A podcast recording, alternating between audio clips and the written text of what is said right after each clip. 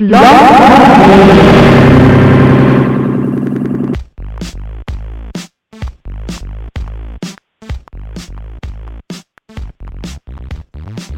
the Gridiron Stud Show and the promo that's got the flow. Football knowledge from toe to toe with Amo, Calomino, and the other host you already know. Chad Wilson brings you the show. Dial us up, give us a call. We're waiting here to talk some ball. 347-633-9365 is the number to call. So don't sit around, no time to stall. Giving you football from wall to wall. And now we give you our two hosts, Emil and Chad with your breakfast toast.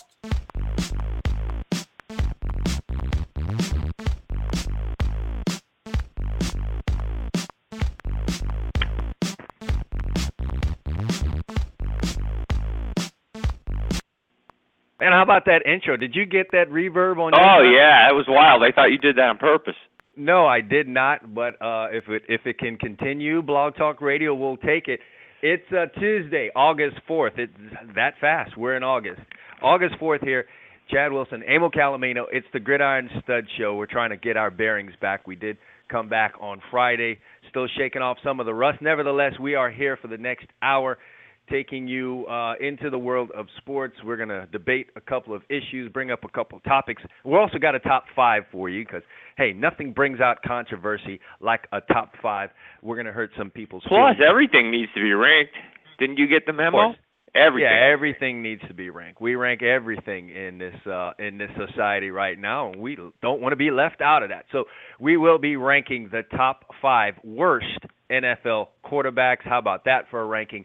Top five worst NFL quarterbacks on the show today. And uh, right off rip, if you want to contact us on the show, if you're listening, you have an opinion, and you'd like to share it with us, the number to call is 347-633-9365 as uh, the person that introed this show rapped. Who who was that guy rapping on the intro to this I don't show? know. He was good. Oh my God. Uh yeah, so again, three four seven six three three nine three six five, or if you want to reach us on Twitter, you're scared to call and speak to the host. Uh, you can reach us on Twitter. It's at Gridiron Studs, or send email. Email. God, e- send email to Send email. An email. How's that? Oh yeah, there you go.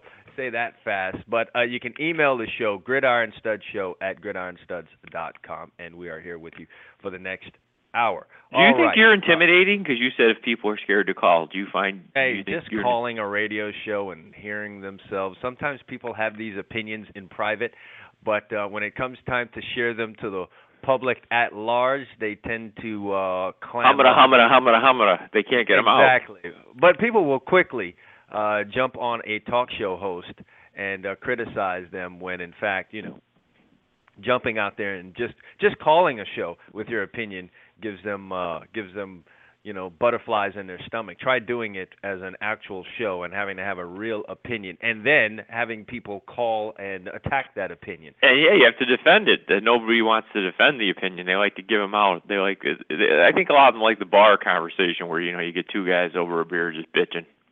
Yeah, And yeah. agree. Well, that's exactly what you and I are doing. We just happen to be doing it on the airwaves here for everyone to listen to. So we will uh, welcome your opinion uh, and any questions or comments that you may have about the show. Feel free to contact us. All right. Here's what we've got on the docket today. Just uh, you know, the NFL camps have started up, and a couple of things you always have at an NFL camp. One's injuries, uh, one's people that are standing out. Another one is guys holding out, and one very interesting holdout for me is uh, Kam Chancellor out in Seattle. It happens to be uh, perhaps the most talked about and accomplished team in the last two or three years here, and that uh, are the Seattle Seahawks, who have been to back-to-back Super Bowls and were uh, a nose hair away from winning back-to-back Super Bowls, and uh, they're Or a handoff away, maybe. a handoff, perhaps. Yeah, that's Perhaps, a better way right? to put it. Be- A- a yeah, handoff away, a maybe. Way to put it. A handoff away from winning back-to-back Super Bowls. Um, uh, but they're running into the problem that all teams run into in this era of free agency, uh, in terms of trying to keep a dynasty, and that is managing the salaries and determining who needs to stay, who they're going to pay like that, and then um, you know who they're going to let go. Which has been the, if you ask me, Emil, the biggest and the best thing that the New England Patriots have done here for over the last decade plus, and that is managing the salaries and being able to say goodbye to guys that um, you know are are are fan favorites. And Well, I know through your, you know, your your business and just, you know, what you happen to do, you probably come across and talk to a lot of football fans just you know every day, right? Yes, They really, you know, I'm not going to take a shot at fans, but I am. They really struggle with this concept. Mhm. Um, at least if, and on my end, I find they do. I talk to Mhm. people, and you know, they, they they look at these decisions that teams make in a vacuum, and they'll say, "I can't believe that such and such was so stupid to let player A go." Well, Yeah. if there was no salary cap and you didn't have to allocate resources, chances are they may not have let the guy that you love go. But in in this day and age, you have to make decisions. Uh, The saying goes, you can't have a steak on every plate necessarily. That's the Mhm. way the league's designed. So the good teams know how to allocate those resources properly based on what they're allowed to spend, and and th- that's really the trick of this whole thing, and that's why the game has become so analytical anymore, and, and a lot of the numbers geeks are are really playing into all sports, but the NFL, you know, they've been kind of a little bit behind baseball in this, but um, Mhm. they're starting to get involved with the numbers geeks and saying, hey, where do we allocate resources, and statistically speaking, what gives us the best chance of winning? Right.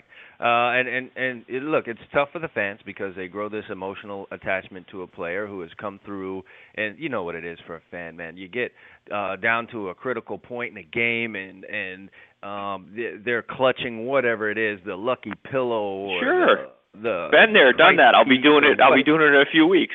yeah, and it's just a real critical moment, and then that player comes through and makes a big play, and uh, literally they fall in love with a player, and it gets difficult down the road to part with the player that is connected to this great moment or moments in your team's history, and be able to say, hey, it's you know it's out the door with this guy. We can no longer afford him. He's no longer um, you know, uh, valuable. He's no his his value is no longer in conjunction with the salary he's asking for, and we need to get him out and replace him with a new guy. The, the uh, better teams have been able to do that. New England has been the best at it. Uh, Green New Bay- England's good at it. You know who else is pretty good at it? Green Bay. I mean, Green Bay, if you notice most years, really doesn't dip into free agency. They focus on keeping the guys they have, developing the guys they've drafted, and then maybe they'll they'll pick up a few, you know, pieces off the scrap heaps, so to speak, toward the end of the summer to to augment their roster. But they really don't go hot and heavy. No, And they they're not they're not- trying to bring in a superstar from elsewhere to make them make their superstars, and they've done a good job also with their rookie free agents and develop them developing them as well. So, uh, But I mean, you pretty know, much the most to, to your point. Let me just the most. I think one of the examples in New England does this every year. So Mhm. you could usually find more high profile examples. But this year, I think the highest profile example, and the reason it's in the forefront of my mind is I just had a conversation with a guy like me. You know, you have friends that are Miami fans. You went to school there. You have alumni, people you've played with. A lot of friends that are Cowboy fans that I talk football with. Mhm. Guy cannot understand why the Cowboys would ever let DeMarco Murray go. Just can't fathom it. Yeah, Still and that is that that is a you know a prime example and one that we will have to see play itself out. You know, let's see what he does in Philadelphia. Well, he may be great this Yeah, year in Philadelphia. Yeah, That's if he does have a good year in Philadelphia. Yes, yeah, that's not that's not the point. It's not whether he's great. I think he can have a very good year in Philadelphia because he's going to get the ball, um, assuming he doesn't get hurt now, and they have a pretty good line. I mean, so I mean, I'm not But saying he Abel, please understand that this is how the fans are going to measure it. I know you're about to come with some logic right now, but if he goes to Philadelphia and has a tremendous year and outrushes a Joseph Randle or whoever ends up being the guy there for the Cowboys, then I promise you, Cowboys fans are going to say that that was a really bad move. Well, you're right. speaking, it You're, may not be, You're but 100 percent Forget right. about but logic and fans. what I'm trying to say is here's what the teams do in my mind. I'm pretty sure how this conversation played out in in a, in a war room with say you, me, and five other people working for the Cowboys. They looked and said, "Look at our offensive line. That's where our money's invested." You know, we've got three first round picks on this line, and you can pretty much assume when Collins gets into the lineup at some point, he would have been your fourth had there been had he been drafted. Okay, Right. we cannot allocate more resources to running back because we've made our bet if we're playing poker. We've pushed our chips in saying that no, you can't line any stiff back there and get yards, but we're going to say we can get a good running back who can gain yards because we have a great line. Now, Right. if you if you've got to pay that a, a guy who's supposed to be a quote unquote great running back eight million bucks a year, you're going to have a big salary cap problem at some point in the near future because Sure. you've got too many resources tied up in the running game. Sure, but fans don't want to hear that part, and that's why you know you you have uh, people paid to do this, even though they don't always do the greatest job. Here's another thing for the owners too, though, where uh, there may be that logic there, uh, and what you said makes perfect sense, perfect football sense. I wonder too if a good majority of these owners also have to make this decision, and that is, what does it do to our bottom line in terms of ticket sales? um, if we release this player. Yes, he may not indeed on the field be physically worth this money that he is asking for. However, for, from the bottom line in ticket sales, what does it cost us to allow this guy to leave and bring in some lesser known player? Can I answer that for you in the way I Sure. see it? I think that's a yes, but I think it's different. The Dallas Cowboys, the Pittsburgh Steelers, the New England Patriots, the Green Bay Packers, they don't have to answer that question. They're going to sell tickets, they're going to sell jerseys because their fan base is just so big, so large, and so established. Doesn't matter now. Does does an owner in say Jacksonville, if he has a star player, need to make that decision? Oh well, yeah. I'm glad that you said that. Now, does that now keep, those teams hands tied behind their back? You Yes, the, oh, the fans definitely keep the. you- Listen, let's pretend. Let's flip this. Let's pretend DeMarco Murray ran for 1,800 yards last year for the Jacksonville Jags, and they went nine and seven, made the playoffs. Are we saying that their are, are we saying their offensive line is similar to the Dallas Cowboys? Are we saying that in your example here? No, no. I'm just saying. Well, yeah. I'm just pretend. Let Let's just hypothetically. I, all I want to play out is he had the same year hmm statistically in Jacksonville last year. They Mhm. they went nine and seven. They made the playoffs, and he was up this year. And Jacksonville, a young and up and coming team, and the owner really said to him, himself, "You know what? All the things the stat geeks give me tell me that I'm making a bad bet if I'm playing poker." And you and I have covered this in previous shows. Murray had 480 touches last year Right. of of running backs who have touched the ball more than 400 times going back to 1990. I think there's been nine of them. One Mhm. guy played all the games the following year, and Mhm. one guy ran for a thousand yards the following year. So basically, Right. you're making a statistically poor play. That's not to say he can't be an outlier. Oh, he may be Emmitt Smith or he may be Walter Payton. I don't know that. Maybe he is. I don't know. But You're I'm telling me the Jaguars, because they are the Jaguars, they're going to make that bet. They're going to make that. They're going to draw, as they say in poker terms, they're going to draw to an inside straight and hope that he is the outlier. He is the Walter Payton. He is the Emmitt Smith. He's not getting hurt. He's well, running for that says to me that these program, these these franchises are, I don't want to use the word doomed, but they're playing with their hands tied behind their back. You don't? Do you disagree? I mean, I mean, the way I'm looking at it is, I look at the fans in some of these places, and and because the fans are not what I'll call uh diehards. I mean, in other words, Hmm. if Going Jacksonville to come regardless. Yeah, they're not coming. You know that. You've turned on a Jacksonville game. I mean, I'm not, I can't even fault the fans. It's a bad product right now, but you, the, the ownership understands we haven't been around long enough and won enough that if we go four and twelve, and we're gonna have half empty stadium. If we if we let DeMarco Murray in that example leave the Jaguars, Mhm. we understand that all those people wearing his jersey on Sunday, there's nobody else's jersey to wear. Yeah, um, and you're true, and that, and there goes the economics and everything else that's involved with the National Football League. So where it looks so cut and dried to the common fan, here we are uncovering a little something here that keeps uh, that keeps some teams down, as as opposed to some other squads. So there we go. And you've seen it in Miami. You know the deal down there. I mean, Dan Marino was an icon. I mean, frankly, I was really surprised when Jimmy got down there in the mid '90s that he didn't make a move to to move. He was afraid of the backlash. Believe it or not, he was afraid of it. Yeah, I think Jimmy was was afraid of of the it. He understood Miami, and he knew if I trade Dan Marino, and uh, you know, a problem. it's going to be a problem. Could be a problem. And, and maybe someone was telling him that he couldn't. Imagine that. Someone telling Jimmy that he couldn't do something. But uh, nevertheless, that's something we could talk. Another thing I wanted to bring up here, and this is this is largely because she's been all over. She's been everything that people have talked about here in the last week or so. And um, you know, kudos to her going out in in the big uh, match on Saturday night and handling her business in 34 seconds. But it's Ronda Rousey. You can't get away from her. She's everywhere, and again, extremely successful. But I'm hearing this term right now that Ronda Rousey is sexy. All right, I'm not sure if that is indeed true. I'm I'm wondering, uh, Emil, if it's just about her being this female and she's extremely successful? And is that what's making people say that she's sexy, or is she indeed sexy? I'm a little bit in a conundrum here, where it's so. I guess I'm saying it's not clearly so that she is. You know, it's not. Genuine, well, and we're also talking but I, about. You know, I don't. I don't know where I am on that. We're also talking about uh, a, a term that that's subjective. I mean that that that's a that's a term to you know you you could take any person and for different people you get you get you know different definitions. I mean I look at Rousey and I say if you took a headshot of her, mm-hmm. you know I I mean she's certainly not I don't think unattractive. I mean she's got long mm-hmm. hair. She's she you know she, I would say she's pretty, but when you you know when I take the whole package, and mm-hmm. you know she's built like somebody can kick your ass. I mean, no, I don't find her sexy. I'm sorry. Yeah, well, it is true. That term is indeed very subjective and could have different meanings. What I find it more interesting is something that you brought up a week, couple weeks ago, and, mm. and, and I and I like to take notice of this. And I don't know if maybe I'm just you and I are both looking at this the wrong way, but mm. it's funny. I hear people say when Serena Williams comes up, mm. who's built very similarly, only taller, to a Rousey. You know, she's very athletic muscular. Oh, let, let me tell you something. Black guys will take a shot at you on that one right now. No, not I'm not saying she's not. I'm I'm I'm finding that the you know I see more times than not that there's this uh, uh, tacit undertone that you know hmm. she, you know she's she's built like a she's a man. Yes. Yeah. And and, yeah. and and that, but yet the same sports guys in the national media are calling Ronda Rousey sexy, or you know, or women.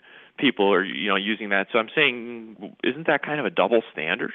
You know what I think it is, Emil? Um, here's what I think it is. I think Serena Williams is further down the road in her stardom, and Ronda Rousey is now starting up that road. And I think here's what it is. Serena Williams came on the scene. She started having some success. It was a good story, and it's the normal cycle that we follow in in this society, especially in this country. As she was climbing up that ladder, there were all these superlative things to say about her. Great competitor, great athlete, she's sexy, this, that, and the other. So we rode that up. We reach a certain point where there's overexposure media wise. They're tired of Serena Williams. They can no longer bank on that story of the rise. Um, and now it's time to see if we could bring her back down. And now the story needs to be about something else. And we follow this path of let's now go negative and see if we can get some clicks. All right. Someone says people are tired of hearing about her being sexy and this sex symbol. So um, people are saturated with that. Let's jump on this negative side and see if we could steal away some of those clicks and attention. And I think that's where it is for Serena right now. Tired of all the superlatives, let's bring her back down now. And Ronda Rousey is now starting up that scale. So Ronda's going to be sexy as she flies up here. And after you know maybe I don't know what it is a, a dozen more arm bars and she knocks out a couple more chicks and she's 24 and 0, they're going to be tired about hearing about how great she is and the fact that she might indeed be sexy. And now we can start on this negative. Or how about if Jim Lampley or somebody calls her sexy on HBO and she flips them right on air? Says, "Here, you Um, think well, this that- is sexy, that- man?" that might keep her on the positive side for a little bit. I think a part of it is she's very successful, so she's in the news, and she, you know, listen, she's there's an appeal there. She is attractive.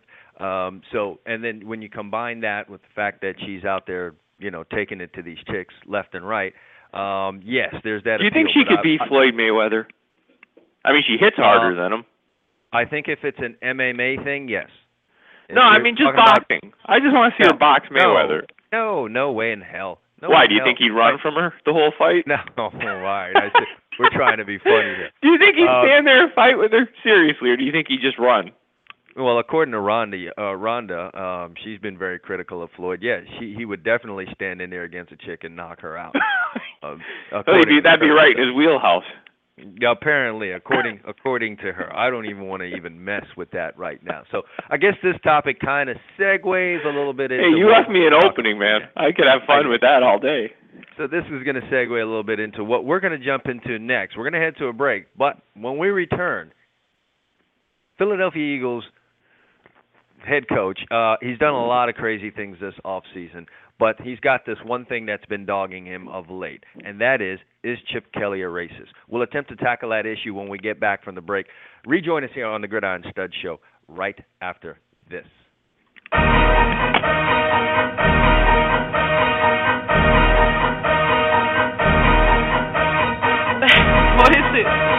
Maybach music.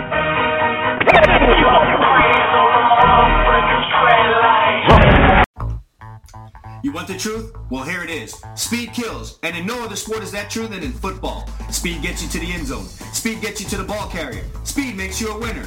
Do you want championship type speed? Do you want speed that kills? Then Complete Speed is what you need. Complete Speed is turning athletes into game breakers. With quick and easy methods that are easy to understand, Complete Speed can shave time off your 40 yard dash, make you quicker and more explosive. They have a clear progression, drills, and exercises along with specific instructions. They also have proven sample workouts and programs for you, the individual, or for you, the coach. Speed is what you need, so hurry now and check out Complete Speed. Just go to gridironstuds.com forward slash complete speed. That's gridironstuds.com forward slash complete speed for more information right now. You want to play college football, right? Well, that's not going to happen unless you have a highlight video. And if you want one of the best highlight videos in the country, then visit Under the Radar Highlight Videos right now. They will give you their best 10 DVDs, affordable, done fast. They'll even remix your highlights or take your huddle highlights and put them on YouTube. And they've worked with some of the best. Deion Sanders Jr., top recruits in the country, Adoree Jackson and Joe Mixon, current UCLA wide receiver Shaquelle Evans, Cordell Broadus, son of Snoop Dogg, as well as top 2013 USC recruit Su'a Cravens. If you want to be seen by the colleges and have the offers rolling in, then you need to contact Under the Radar Highlights right now. Visit them at youtube.com forward slash users UTR highlight videos. That's youtube.com forward slash users forward slash UTR highlight videos. Get over there, get that video made, and be seen by the colleges now.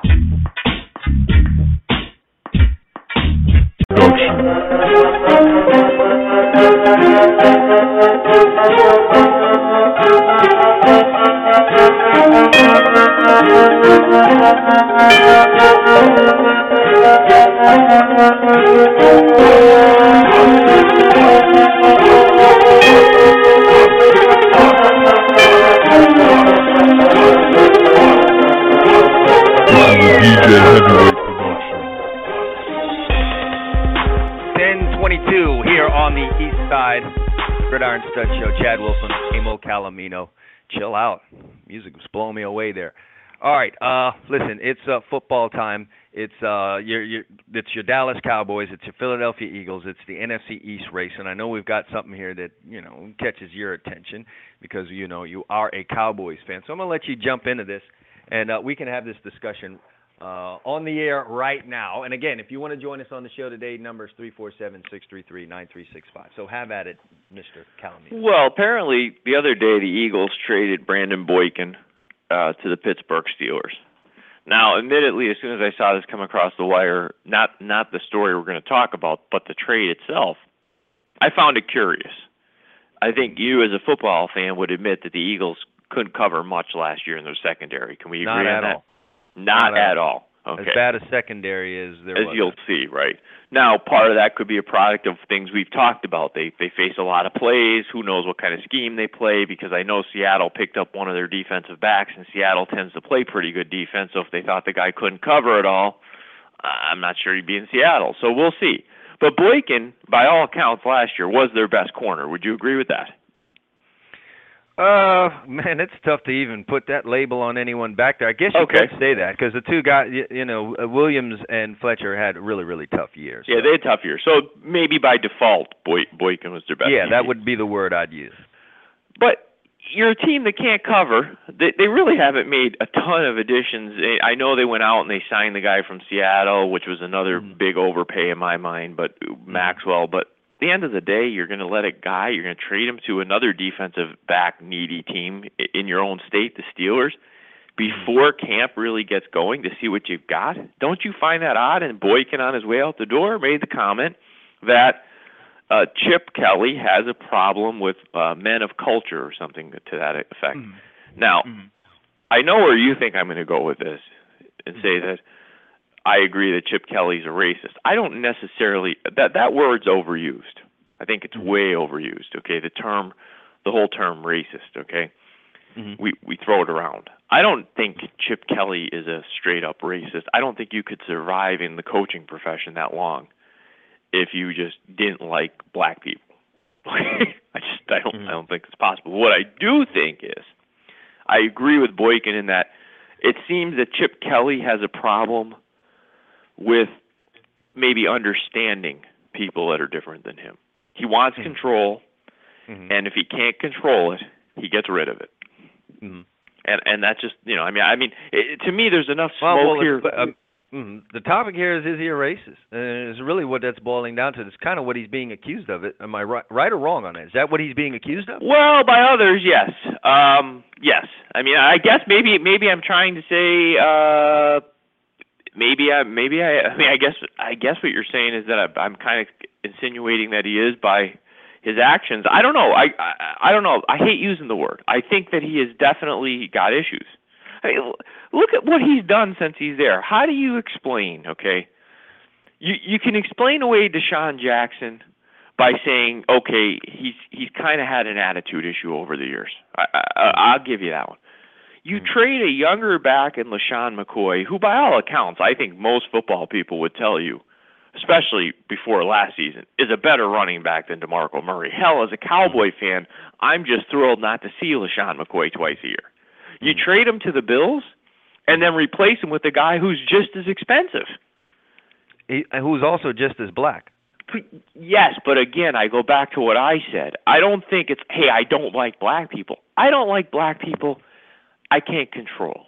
In other words, I, maybe maybe I'm going to overuse it a little hyperbole here, but I like to be the slave master. Okay. hmm Okay. LeSean McCoy speaks his mind, outspoken, flashy. DeMarco Murray, man, it's all business. I mean, DeMarco Murray is head down. You know, I'll do what you tell me to do, uh, and, and I'm not. Again, I'm not. This isn't you a think this was part of his evaluation of uh of DeMarco Murray? And He wants his team a certain way. Th- that's what I see with Chip Kelly. He wants his guys a certain way. And what way is that? You're going to do what I tell you to do. Shut up, and if you don't like it, leave. Okay, so your stance is maybe he's not racist. My stance is, he, I think, I doesn't think. need openly black guys on the squad. I guess. Listen, maybe being a white guy, I could tell you, I've been, I've heard conversations like this. Okay, Hmm. it's, it's not. You, you've heard with white guys. Okay, you, you've got, you've probably had conversations or heard them in the op- opposite direction. Sometimes people don't understand other cultures. It doesn't even mean that they don't. In other words, like black people tend to be very expressive, right? So they score a touchdown. They started doing the dance years ago and all this the cool stuff in the end zone. Okay, Mhm. a lot of white people don't understand that. Mhm. You know, why don't you just flip the ball to the ref and run back? Act like you've been there before. Right. Okay? Right. They don't understand it. I mean, they don't. I mean, it- doesn't mean that they necessarily don't like them. Some people don't. Don't get me wrong, but but it just Mhm. means they don't understand it. Like, why does he do that? Why doesn't he just flip the ball to the ref? I don't understand. So why does he need to not- do that? So being flashy, I guess. Yeah, so I'm saying in, in Chip Kelly, in my evaluation of him is I don't think he dislikes necessarily like um, you know, all black people, but I do think that he definitely has a problem with with with people of color, and maybe he's uncomfortable with some of them the way they act. So I guess if you're saying if that's your definition of racist, maybe and then I'm calling him a racist. Uh, and for some people that may be the case. But hey, listen, uh, you pointed something out here. He doesn't want the flashy black guy. However, he just came from Oregon, where they have uh, multiple uh, uniform combinations that suggest flash, chrome helmets for crying out loud. Um, on the sidelines, you were the first person, to, uh, first uh, program to be putting up the big pictures of people's faces and every everything about Oregon was flash. Okay, um, everything about that program and that organization. So I'm flash. sensing that you you you don't see that you, you you don't see anything here. You don't see that four guys or five guys in the last year walked out the door from all different you know position groups, uh, coaches. You've got let's see, you you got Sh- Jackson, McCoy. You got Tra Thomas. Hell, the guy was a coach, Mhm. and he said the same thing. Yeah, I'm a little leery of the t- of that term being used to describe Chip Kelly. I'm going to need a little bit more than that. Here's my here's my deal. Um, yes, I do believe Chip Kelly is a control freak. Um, I do believe he is coming from the college program where you have a greater amount of control at the college level than you do at the NFL. I think what he's trying to do is duplicate his situation that he had in college here in the in the National Football League. It has really been the demise of a lot of college football coaches, or it, almost all of them, quite frankly. They try to come in and have that kind of control. Um, they try to practice like they're still in college, and they fail to understand that you are dealing with veteran NFL football players that are used to things being done a certain kind of way. I think he's come in and tried to do that. Um, I think he's tried to organize practices in that fashion, and I think there have been some guys who have spoken out against it, and he has sought to uh, eliminate those players from the program because he doesn't want those guys spoiling the bunch. So we eliminate DeSean Jackson.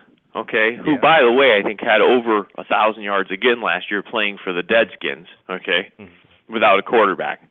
Mm-hmm. Riley Cooper goes on a, a straight up racist rant on YouTube, and we give him a contract extension. Is that so? So you're telling me you don't see any problem here? Um, yeah, perhaps there's a problem, but here, here's how you look at it. Before you go jump on the white-black issue, okay, you know, Riley Cooper did have his racist rant. Yes, we all know about that. Uh, the reason Riley Cooper is still there, perhaps, is because Riley Cooper has not spoken out against anything that Chip Kelly is doing. Riley Cooper realizes he's not DeSean Jackson. He's not any of these other top of the line. He's not LeSean McCoy in terms of uh, production on the field. So I'm not in a position here to be speaking out about how long the practices are, how intense they are, or anything else that Chip Kelly is doing. Therefore, Chip Kelly views him as someone who is not a threat to him or what I'm trying to set up here so Riley Cooper gets to stay on the team. An outspoken individual like LeSean McCoy that wants to know why we're practicing this long, why we're this intense in practice, why we're practicing on this day is going to be a problem because he's LeSean McCoy, big time producer, and if he goes in that locker room where coaches typically don't hang out, he can go from locker to locker and spread a little bit of venom, and that prevents me from setting up what it is I want to set up here. So I've got to get rid of that guy. And it's no coincidence that DeSean Jackson, perhaps the most outspoken individual in that locker room when Kelly showed up, is the first guy to go. He probably was the first guy to say something about something that Kelly changed. And quite frankly, when you're a coach, whether you come from the college ranks or another NFL team, and you're trying to set things up and turn around, uh, a, y- you know, a franchise that is that was going in the other direction, the first thing you need to do is find out who's with you and who's against you, and you got to start eliminating the guys that are against you.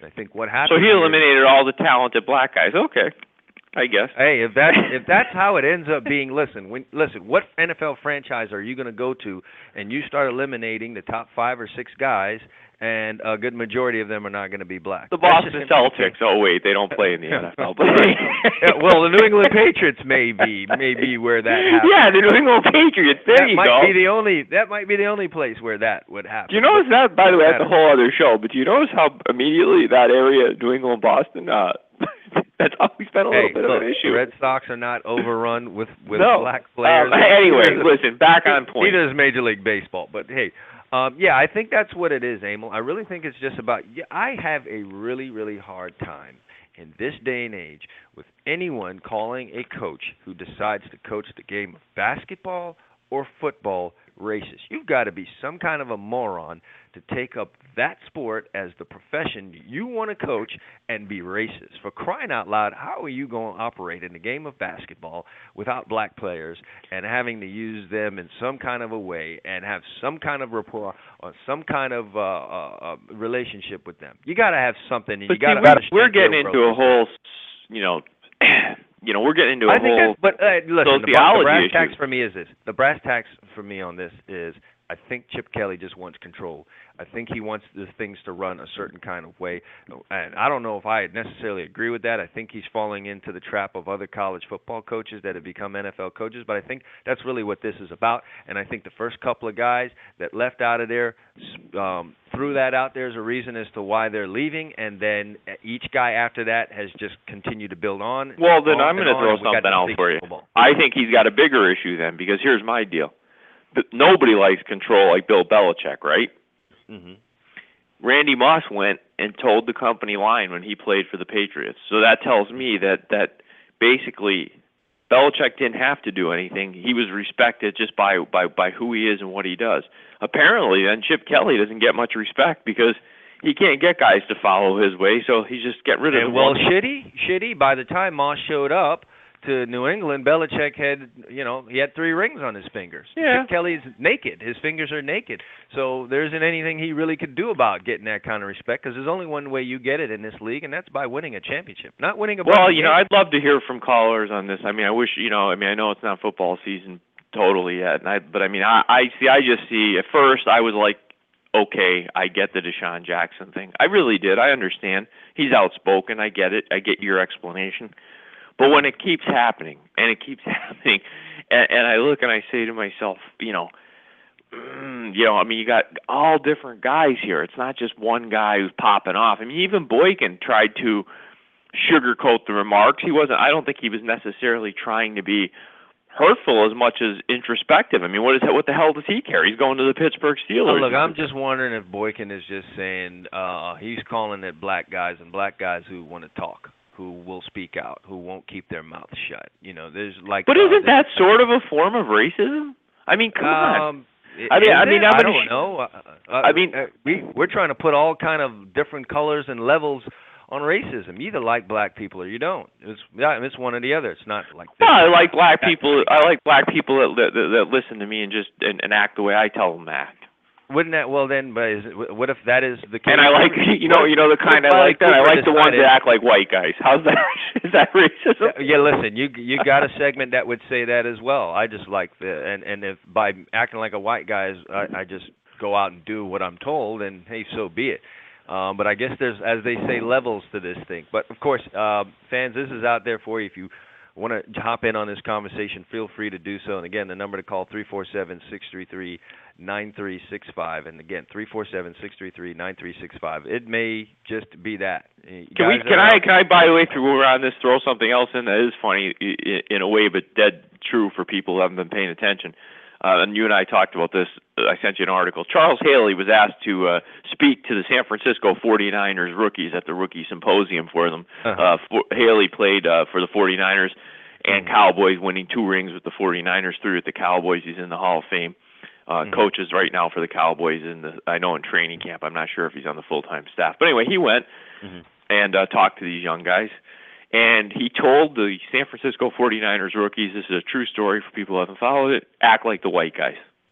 Well, you know, as funny as the term is that. Okay, first of all, you're not going to get any more black than Charles Haley. Okay? No, You're you no, never, never. What never. does that tell you if he is giving that out as advice? I mean, that might be something you might want to listen to and pay, you know, attention. Now, am I lying to the audience? That is that now exactly what he told them? That is exactly well the advice that he gave those rookies. Um, and to be quite honest with you, I don't know if that's bad advice. Like who's running these teams? It's a white guy. So you know what I mean. You you you might want to uh, act in that fashion. If you you know what's the saying about Rome? What Yeah, when Rome, do as the Romans. Exactly. So, But uh, I but I think he was more trying to say, y- you know, obviously, again, this is. I hate painting with broad brushes, but I do think that you can paint with some broad brushes. It seems like now part of it is, I would guess the league's probably two thirds black right now. So Mhm. that said, when somebody gets in trouble, statistically, there's going to be a higher chance as the black guy just because there's more black players. Mhm. But that said, it does seem like you you know more and more you see the young black guys who come in the league get some money, get in a little bit more trouble. So maybe he's trying to make that point as well, not just hey the white guys will like you better if you act like them, as much as try not to get in any trouble. You you know you got a lot of money, you're young, be smart. Yeah, how about you just keep your nose clean, so on and so forth. I get it. Well, look, uh, we touched on this thing, and again, if fans want to hop in on this, our listeners want to hop in on it.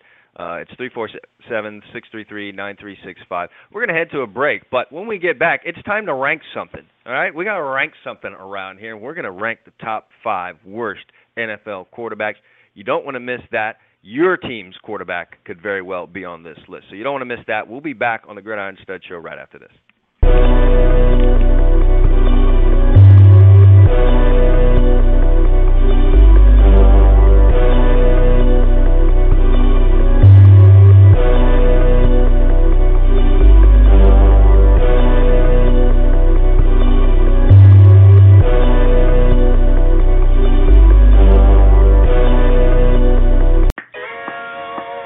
7 on 7 season, summer basketball, family picnics, all around the corner, and you're paying big money for t shirts from screen printers?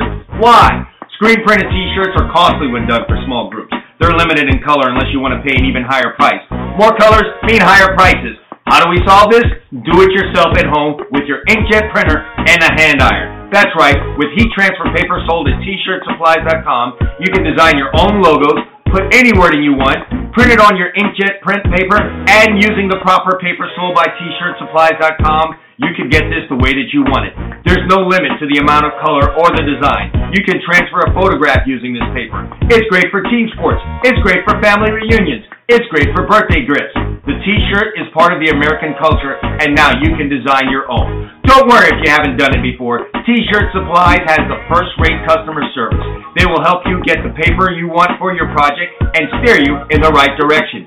Visit them now at t-shirtsupplies.com. That's t-shirts, no hyphen, supplies plural, all one word, dot com. Or call them at 1-877-857-2737. That's 1-877-85-PAPER. T-shirtsupplies.com. Go there now.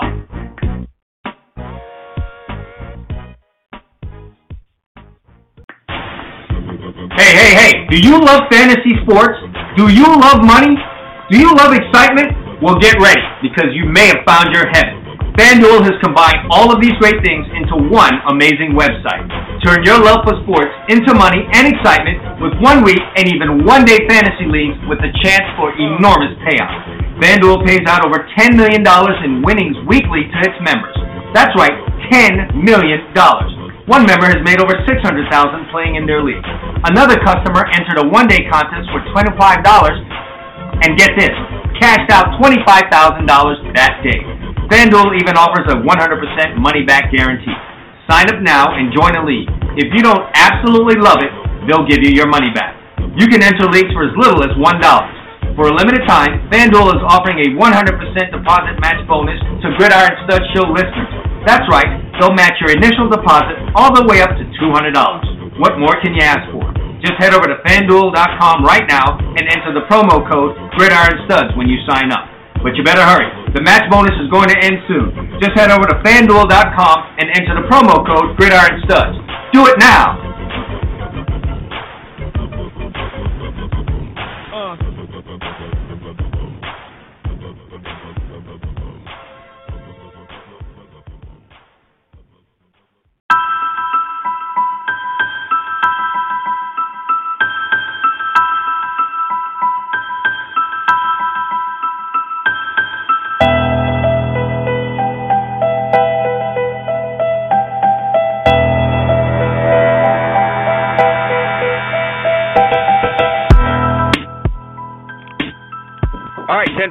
Here on the Gridiron Stud Show on a Tuesday. We're back. And, uh, you know, look, any any successful media outlet or program or anything going on right now uh, does one very important thing because our culture needs it, and that is rank something on a daily basis. And here's what we're going to do we're going to rank the uh, top five worst NFL quarterbacks as of uh, right now. Listen, I thought this was going to be an easy thing to do, Emil. It's really not. And there are a couple of reasons why. And before I even launch into some of those reasons, because this is tough, I'm going to let you go first because that's just the kind of guy uh, that I am. So I'm going to I'm going to allow you to get first shot at this thing. Uh, there's some teams with multiple quarterbacks. Uh, There's some teams that well, really I'm going to throw. I would rather throw names out, and you can tell me first of all if they belong on the list, and then at the end maybe we'll develop a list because this is not easy, and and I think it needs to be a very well thought out list for the listeners to see. Because if your team, if your quarterback makes this list, you pretty much uh, in September just have to pay attention to fantasy football because you have no chance if your team if your quarterback's on this list. Would you agree? Yes, and there are going to be some names that I'm going to hesitate to put on this thing, uh, but mm, I guess as of right now, they they they they need They have to be to be the there. You you know where we're going with this, okay? Yeah. So tell me, tell, give me our format here again on this. Uh, how, how We're exactly going to start. I'm going to give you some names, okay, guys that I think definitely should be in consideration, and then we'll go rank them. We'll talk it through five, four, three, two, and then we got the worst quarterback in the NFL. Mm, okay. Okay. That's a that's what a what a hurtful title. Uh, yeah, it is hurtful, but I mean, okay, let's start. Okay, I think that before we, you know, this might shock some people. but I think Are we going to go like back and forth? How about you add a name to the pot, I add a name to the pot, and then at the end here we try to come up with. Okay, with I'm going to give me- add a name to the pot that's going to sh- shock some people, but I think right now he needs to be on the list. RG3. Uh, yeah, that's a that's a that's a hurtful one, and the reason it's hurtful for me uh, is not the obvious one. Uh, I'm black guy, don't want black guy on on the list. All right, let's just be honest about things here. Um, for me, is I just uh, you know he's he's on a team where they just don't have their act together. It's a franchise that has not had their act together in quite some time. But uh, you know, I'm I'm I'm gonna have to agree with you. It's on that. hurtful for both of us because we stand up and take and take credit for our mistakes, and we both coming into the draft thought he would be a better player than Andrew Luck. We ki- we kind of sound silly right now. Yeah, guy's really a, a victim of circumstance, shall we say? But whether you're a victim of circumstance or not, you're a victim nonetheless. So uh, yes, RG3 uh, definitely. So he's in consideration. You may add a name now. Yes, and I'm going to get this out of the way. Uh, it's a local guy for us down here in South Florida, um, and and uh, I played in the city in which I live in, and uh, had a great college career, but his fortunes in the NFL right now, through a lot of things out of his control, have not been all that great. But that is the current quarterback as of now for the New York Jets, and that is Geno Smith. Um, and you know why I can put him on this list? Because everyone says you can, and perception is reality. So let me just go ahead and throw that Hold out. on, there. Geno that's, Smith uh, is on the list. Really? Hold on. Oh, that's it's the Eagles front office on the line. Chip Kelly loves the list so far. yeah, yeah. Well, all right. Go ahead and throw a name. One of his one of his flying guys might end up on there if it's long enough as we. Okay. I'm adding to the list. Sorry, Chip. I'm going to make it an Oreo cookie now. I got Johnny Manziel. I mean, I'm considering him the starter still, and and uh, Right. if he's not, then he's definitely on the list because he was taken to be the starter. there you go. Yeah. Um. I'd love to argue against that, my friend, but you really, really can't. There wasn't much that Johnny Manziel did right on or off the field last year, so he is. But he doesn't even look like an NFL quarterback. I mean, you watch some of the snaps he's played. He looks lost back there. Yes, he he he looks like. Oh man, let me not. He looks like the dog that goes out into the into the busy highway. You know. Uh yeah, he he looked like he sometimes just looks like the chick that jumps into the uh, Thanksgiving turkey game between all of the fellas. That, Yep, That's how he yep. looked. So, uh, I'm a little pissed that you that you jumped on that easy one there, but nevertheless, um I'm going to I'm to how about how about Mike Glennon for uh, Tampa Bay? He's not going to be the starter this year, but as of now, man, that that was the guy that was there. I'm going to throw that name in the list. Let's see if he can legitimately stay on there since it's already been announced that Winston's gonna Yeah, we'll talk that through. I mean, I mean, you can certainly add them if you're basing it on last year. I'm going to let you, since the list is wide open, it's an open forum. You can add them, but we're going to have to debate that when we go to rank them. Okay? Sounds sounds good to me. What what do you have? Um, geez, it's so hard, but at, based on last year, I mean, I got to put Blake Bortles on the list. Geez, that, that that's a good one because I was I was getting ready to run in with that one. Right? I mean, you I mean, he, he Yeah. didn't. I mean, I know they say he's he has developing. promise, but we've seen many. Listen, you and I've been watching this game for quite some time. We've seen plenty of dudes with promise that uh you know Promise gets you fired. that, that no, we've seen plenty of guys with promise that have broken Yeah. those promises. Promise gets coaches up being- fired. Yeah, so um uh, we can't go off of that. And uh yeah, Blake Bortles is is going to have to be on this list. You know what I would really love to do, Emil? Uh I'd like to just put a team name there. And anyone who steps in as a quarterback of any uh, of these teams, like I'd like to just put the entire Buffalo Bills on there and say anyone that's lining up at quarterback for the Bills um, deserves to be on those. On Well, those. it's funny, but when we go down this list, it's you know no coincidence that over the last say three decades, generally speaking, the Redskins, the Jets, the Browns, Tampa Bay, hmm Jacksonville, over three decades, generally speaking, they're not world beaters. Sure, they've had years, and you might even point to a team like Tampa Bay and say they won a Super Bowl, but look at everything else in between. Yeah, I mean, I like I want to make a hybrid guy of Kyle Orton and EJ Manuel, but you know, I don't know is, what do the rules say. That can I do something like that? no. You you listen. I got Bortles. Don't delay because now you're struggling. You give me your. I'm gonna your get controversial then. I'm gonna get controversial. Okay. And, and damn it, man, I'm gonna put my man Jay Cutler on there, and you know me, okay? Let me tell you something right now. Uh, I'm a Jay Cutler fan, and this is the reason why I'm a Jay Cutler fan. It's not for anything that he really does on the field. I'm a Jay Cutler fan because Jay Cutler doesn't try to hide who the hell he is. I've said this on the show a hundred times. Jay says, "This is Jay. This is what I am." You want to keep giving me money? You want to keep signing me these contracts? Well, okay, I'll take it. he just he just straight up doesn't give it. Yeah, all right. He sits on the bench when he throws five picks by himself. Yeah. He doesn't give it. I'm letting you know right now. I don't care who you bring in here as a head man. I'm pouting. I'm gonna go off on guys. I'm gonna throw a pick and give a shrug like I don't care. And you're gonna keep on signing me the contract. Uh, that's why I'm a Jay Cutler fan. Yeah, it's the dumbass. He's the modern day Jeff George. He really yeah, is. but my man, my man threw 18 picks last year, 38 sacks, and uh, a lot of those 18 picks were at inopportune times, man. Uh, in the top 20 guys, uh, in statistically speaking, for last year, Jay Cutler uh, was was tied for the most interceptions and uh, had less touchdown passes than the other guys. So I'm gonna put Jay Cutler on this list. Okay, I'm going to How about tell you, he's going to have a hard time, I think, really cracking the the final list because this is just.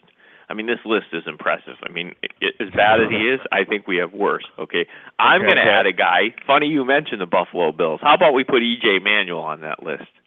Oh man, poor EJ didn't get enough starts. You know, it's like in baseball. You know, to be on the stats list, you have to have a certain amount of at bats. Did he Well, have? you could toss him out in the final evaluation, All but you well, know what Jimmy. Good. Johnson once said: "You can't make the club from the tub." Yeah, uh, well, well, all right. That's that's fine. By the way, uh saw EJ Manuel on my way back from Jamaica a couple of months ago. Uh a big dude, by the way. Um not that that has anything. So to you didn't tell him he was on the list face to face, did you? I look, we, you didn't say, "Hey, my co-host, it really wasn't me. He's going to put you on a list, and you're probably not going to want to be." on it." Yeah, I should have just looked at him and said, "Hey, man, I know your future, and your future is on the Gridiron Stud Show's top five worst NFL quarterbacks list." Just wanted to drop that on you as I head out to customs. But Okay, now we get right, we each get you got two more and I got one. We got to get ten down to five. So right now I've got seven names. Give me your next Is name. that what we're rolling with? yeah, we'll get uh, ten down to five. Well, What- let me get controversial again. Oh boy. No, look, I'm a, this is just a numbers play, okay? I'm uh, because some of these guys, I'm wondering if we have enough information to go. You know what? Forget all that. Mark Sanchez, go ahead and throw him on the list. Put Sanchez on there. He might damn well be the starter. If we're throwing EJ Manuel on there, put your boy Mark Sanchez on there. You're still us. holding that butt fumble against him. Okay.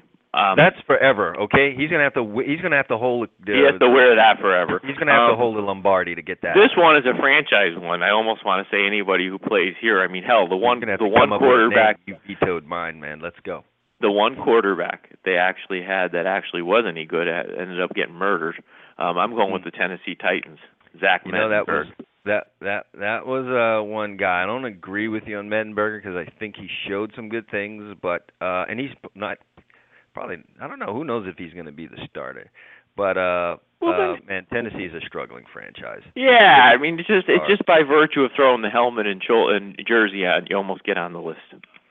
Right. I'm going to go really controversial here. How about this? How about this one? Because I'm all about that controversy. Uh, Andy Dalton. Oh, you know, I considered him. I did. I, th- you know, Throw and throw Andy Dalton on there because for folks who just saw the Cincinnati Bengals in the thick of things towards the end of the season there, and how could you say that about a team that was in the playoff hunt and uh, playing meaningful meaningful games towards the end of the year? I need to break this down to you folks. The man threw only 19 touchdowns last year. Okay, uh, and then when you're talking about uh, someone who took all the snaps last year. The only person with a lower total than that was Alex Smith out of Kansas City. Uh, and, and and you know maybe Alex Smith didn't throw as many touchdowns because he's a super conservative guy, and and and we can judge that off the fact that Smith only threw six interceptions. Andy Dalton had 19 TDs and also threw 17 interceptions, one of the highest of the top wow. guys. I mean, you got to remember, we're playing a game today that resembles those recess games you played when you were in sixth grade. I mean, where where you, where you know you had seven, touchdown passes when you went back in and you you bragged all your friends about it. Okay, that that's Mhm. really where we're at right now. So yeah, to go 19 yeah, the spread uh, for Andy Dalton is the lowest of anyone in So the I, top. I mean, honestly, you just opened my eyes. I mean, I, I was considering him, but I never even looked to see it. 19 and 17 in today's game. I mean, that's like 1975 ish. Yes, very, uh, very Oklahoma Sooners um, type stats. there. Okay, let's let's go. I think we're ready to rank. We've got 10 names. Okay, now let, let's- you know, you just opened my eyes.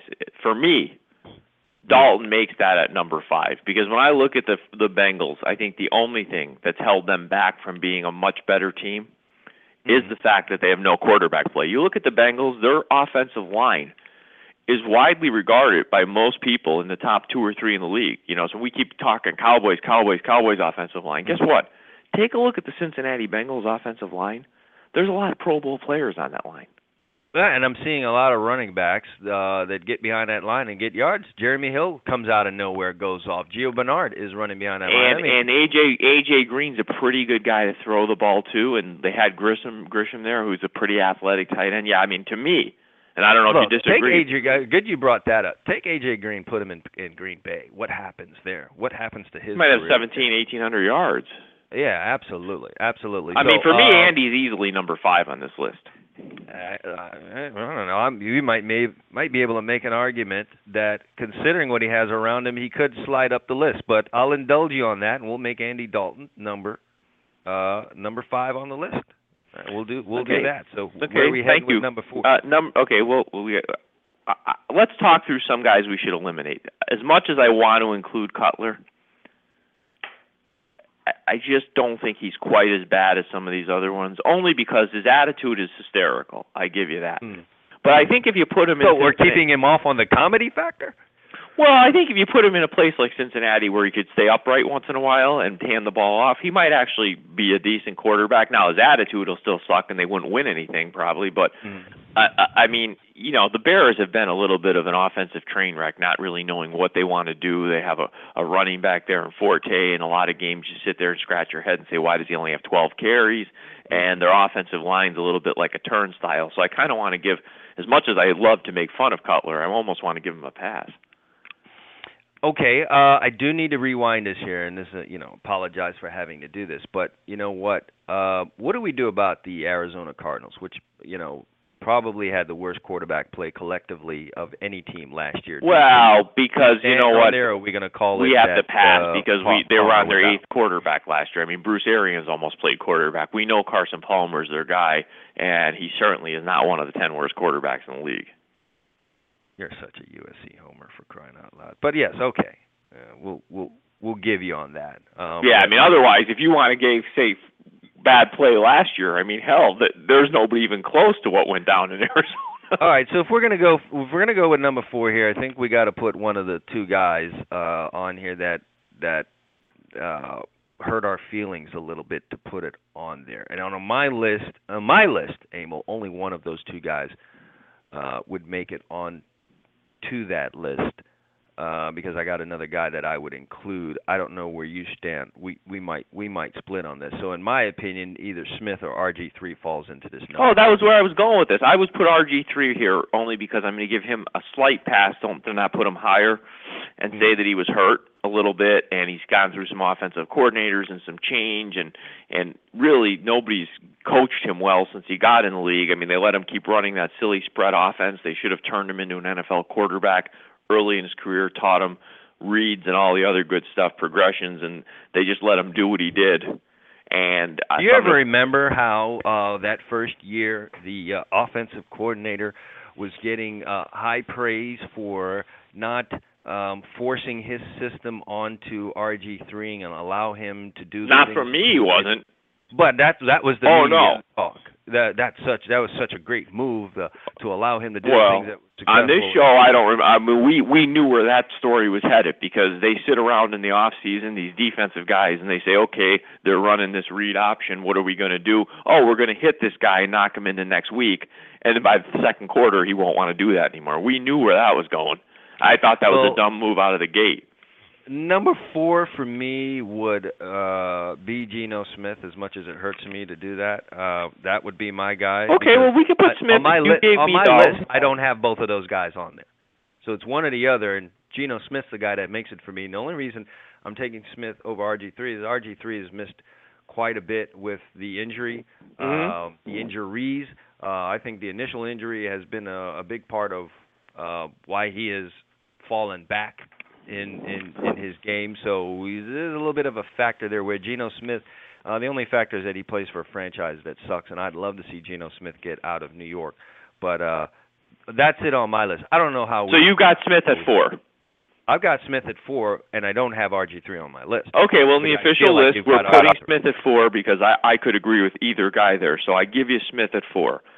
All right, I think this is where our biggest battle is going to come. No, here, no, number three. See, I've got somebody I think that I can sell you on at number three. I agree with you on Sanchez. You know, Okay. the guy's never developed. I watched him play. People were saying last year, "Oh, look at what he, what was he? Go look, 13 touchdowns, 12 interceptions, or something goofy like that." Well, I, we could find those numbers. Find that out for me. I bet you he was almost fifth. We talked 14 about him. el- 14 and 11. 14, 14 and 11. 14 and 11. Okay, Sacked he's still 23 times.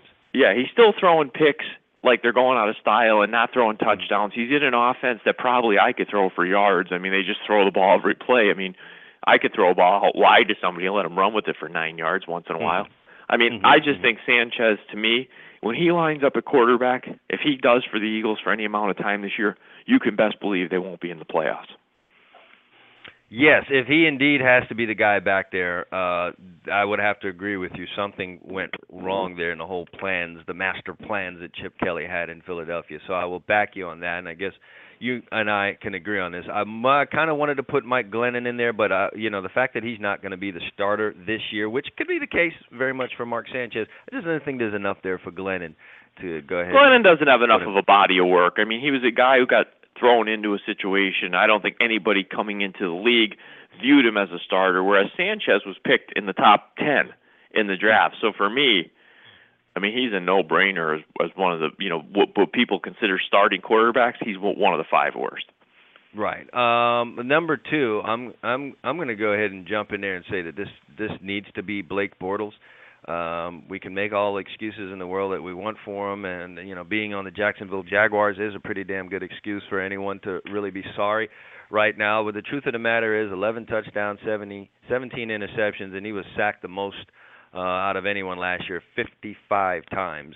55 times he hit the deck. Yeah, and you can blame the line, but I've seen uh, enough of their games accidentally flipping through the the NFL Sunday Ticket where he holds on to the ball. watching. No, I don't. I mean, I didn't actually turn it on. No, not not intentionally. I went through the channel and said, "Oh, just let me watch a play here."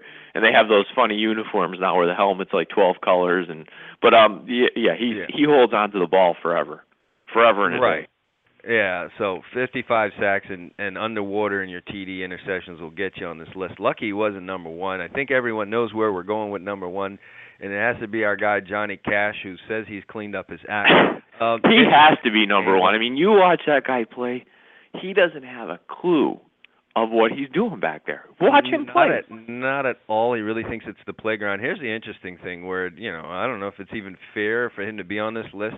When you look at the top 40 guys statistically as I I'm looking at right now on ESPN, he's not he's not on this list. He doesn't show up for anything. Uh on You know who he list. left out of our original analysis that actually, in retrospect, I think probably could you could make a case, and people Mhm. are going to jump down my throat because he sells a lot of jerseys. Colin Kaepernick. Oh my God, man! De- yeah, I was definitely. There's gonna- a guy that goes back because there. of him. Because of him, I was going to say we need to have a almost made it on this list, and it's going to be him. And you know what? It'll be clear cut after this year because he's going to experience serious problems this year. Oh, and, uh, if we You were doing watch this their game. you and I- now, he's on there. we talk about this every Monday after we we review the games during the season, and people who are regular listeners are used to this. You Mm-hmm. watch a 49er game; it's actually painful to watch him play offense. He goes back. If his first receiver isn't opened, immediately it turns into the playground. Do they have any plays? Is what I wondered for a great part of last year. Do they have any plays, or is it just uh, um, you know split right? Everybody get open. And that's what the frick it looks like. It looks No, like I think he's on his hand in the huddle. Like you remember when you were a kid? I swear to God, Emil, it looked like the stuff we ran at Excelsior Elementary School in Brooklyn, New York, as I was growing up. I swear it was the same plays. I was actually getting mad because I felt like they were they ripped off our playbook yeah. from uh, 1981 at Ex- Excelsior Elementary School in Brooklyn. They're running our plays, is what I. I mean, you know, I you remember you get in the huddle, right? You get in the huddle, and if there was dirt around, better yet. But now, you know, if you don't have dirt, you take your hand and you put your finger on it, and you say, "Okay, Johnny, listen." You go down there about ten yards and go down to where the tree is, right around there. And I want you to turn around, okay? Yeah. And and Bobby, I want you to go down and you just run a fly pattern. You just take him out of the play, okay? Yeah, an absolute train wreck. And to that point, you knew who was sacked uh, the next amount of times uh, after Blake Bortles? It was Colin Kaepernick, which you wouldn't think for someone as elusive and as athletic as him. Sacked 52 times last year. The spread was only uh, 19 TDs to 10 interceptions. Um, so Boy, we might. You know what? Let's have fun with this. Okay, we made this list. Okay, let's take a look at this list. Let's let's do it every month at the end of a month in the season. Okay, so at the end of September, you and I are going to have the Gridiron Studs five worst NFL quarterbacks list, mhm, and we're going to do it every month throughout the year and see how it progresses. And at the end of the year, as play is happening, we'll have a very good list come uh, the end of December, God willing. I think that's probably uh, something we need to get into here on the Gridiron Stud Show.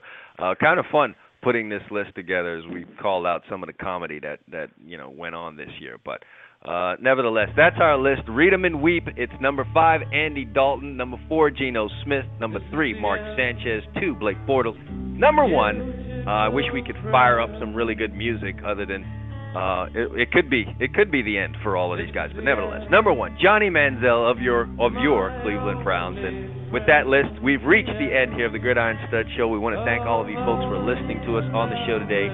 Uh, we are a featured show on Blog Talk Radio.